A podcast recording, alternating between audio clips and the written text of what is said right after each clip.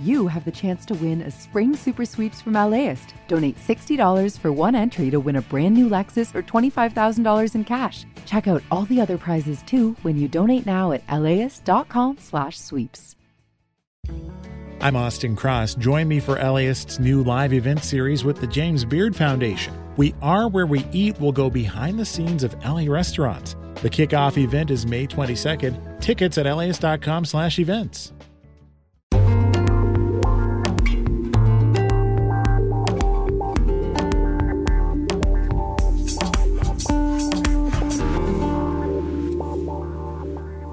LAist Studios.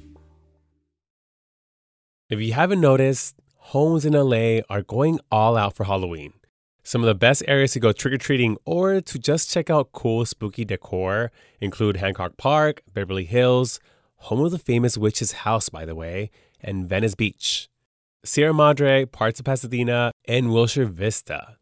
Shout out to Time Out LA for some of those recommendations, but the top place to go this spooky season is Angelino Heights, one of the oldest neighborhoods in the city of LA, full of old Victorian homes that definitely have the haunted theme. Last fall, we got a tour of one of its old grand homes. So let's dive in. See that ringer? Yeah. That's for the servants. Oh. oh. yes. so obviously they had servants. And there's two staircases in this house. Oh.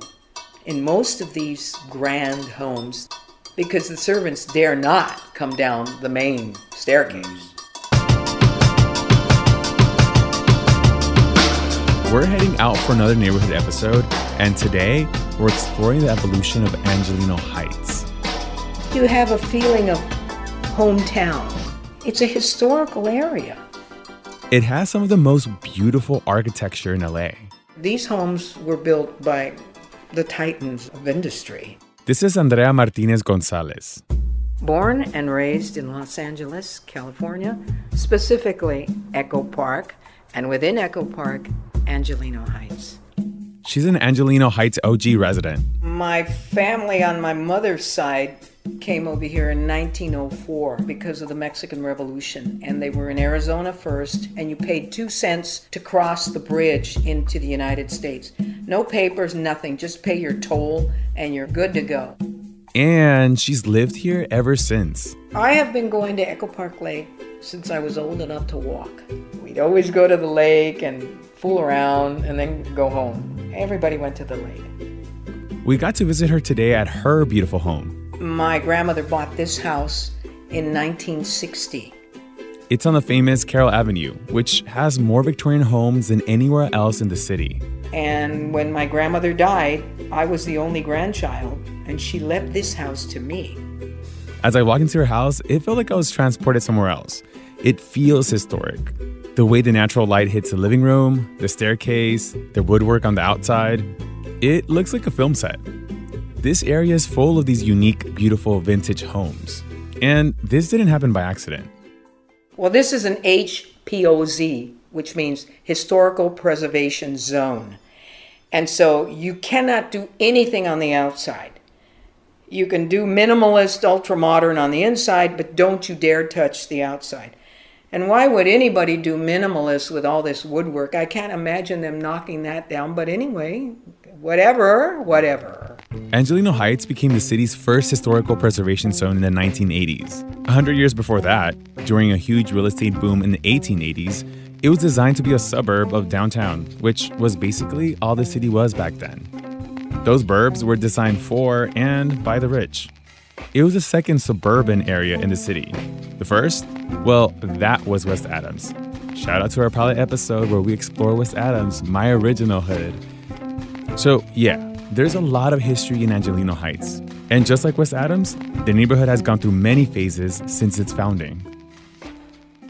There's some wonderful examples of Queen Anne architecture. Very wealthy people moved here, and they have carriage houses because they had carriages in the 1890s. And there are some beautiful homes. I mean, and most of the homes have servants' quarters, service quarters. The backyards are huge, the lots are huge. It's not like today.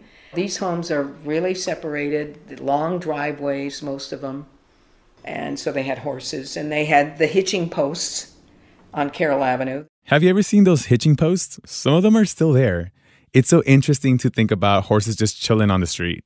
And then I think the change came in the 30s. Immigrants started moving in here, and the affluent started moving further away. Oh, let's not be near these poor people. And they would take these large homes and divide them into boarding homes and such. As middle and upper class white people started moving out of the area after World War II, immigrants started moving in mostly Mexicans, but some Chinese, Filipino, and Southeast Asians too. It became home to a lot of folks who worked behind the scenes in Hollywood film studios. Then they started building these little bungalows that Echo Park's very famous for. They're all over the place. So, because of these transformations, Angelino Heights has a diversity of architecture. There's Queen Anne and Eastlake Victorian, Mission Revival, Craftsman, California Bungalow, Brownstone, and Streamline Moderne. Now, I know this is a theme that keeps popping up. Are you avoiding that word? Gentrification! That, that was going to be a separate question.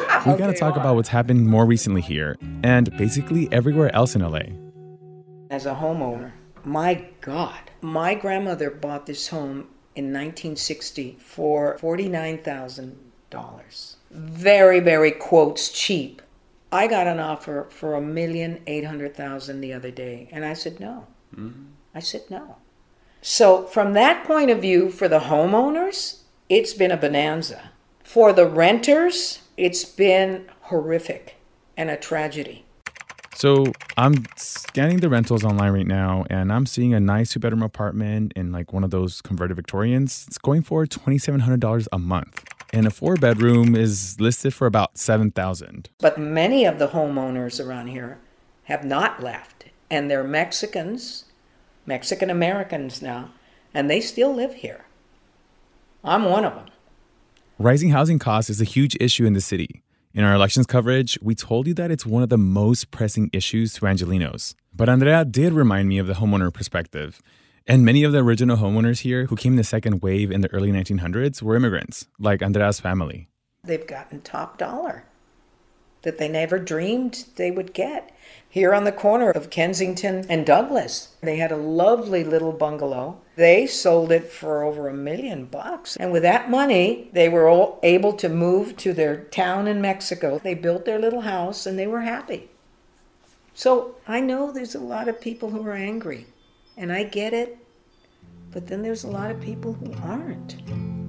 Like in everything, Brian.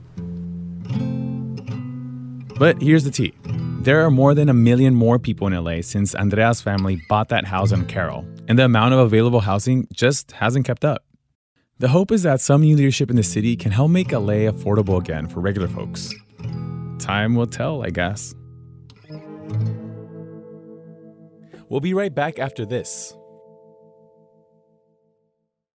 Support for LAist comes from Latino Theater Company at the Los Angeles Theater Center, presenting the world premiere of Mix Mix, the Filipino adventures of a German Jewish boy by Boni B. Alvarez. Inspired by true events from the life of Ralph Price. After escaping Nazi Germany, a newfound tropical refuge in the Philippines is upended when Japan invades the islands. On stage through June 16th. Tickets and information at latinotheaterco.org. Hey, what's up, y'all? I'm Pendarvis Harshaw, host of the Right Nowish podcast. Every week, I talk to the people who are creating art and culture and spreading it to the universe. As an artist, you always meet yourself. Every year, you're a different person. Essentially, we normalize a space where you can show up as your authentic self. Check out Right Nowish rooted in California's Bay Area, speaking to you. It's so many people of color, so many queer people. It's like I'm being celebrated in my fullness. Available wherever you listen to podcasts. Welcome back to How to LA. I'm Brian De Los Santos. Now, time for a little fun. Angelino Heights has been the backdrop to a bunch of TV shows and movies. One house on Carroll, a giant burgundy Victorian, is known now as a Charmed House. You know, the show with the Halliwell sisters from the 90s? Okay, to be totally honest, I'm not much of a witch guy, and I've never watched the show. Don't don't hate me, you know. Oh, you just came to, to the street for this? Yeah. Oh, so cool. I'm a huge fan. Oh, awesome. But it has a total cult following, and we ran into some pretty excited tourists from all over the place. It's amazing.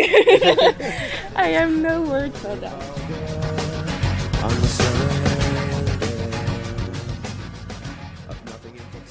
Another fan favorite with roots in Angelino Heights.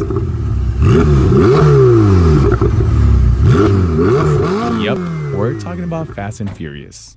Scenes from these movies were shot all over LA, but the house belonging to Vin Diesel's character is not that far away from where we've been hanging out with Andrea. And so is Bob's Market, where Vin's character's family had a deli. Bob's actually became a historical landmark in 1979.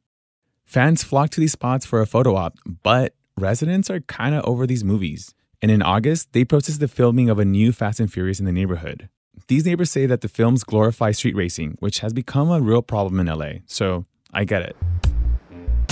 Okay, I don't know about y'all, but all this walking and history talk got me hungry, so now I'm gonna go eat.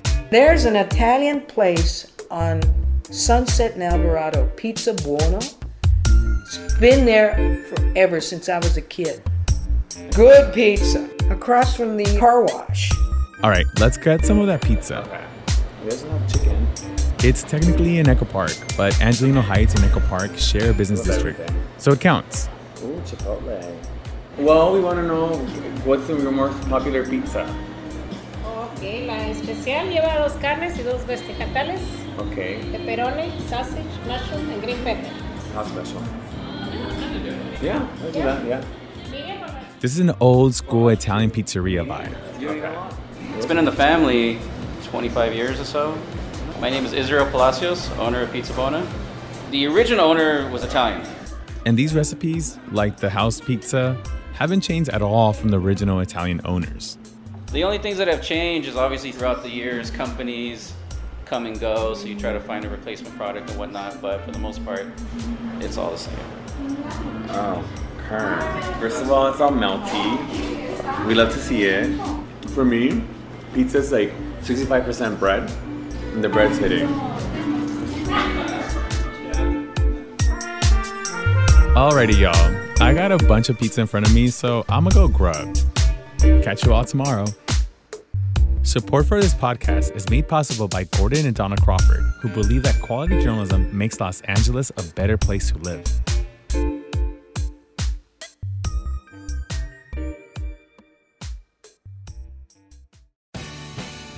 The LAist Spring Super Sweeps is happening now. You can win amazing prizes while supporting your source for local fact based journalism.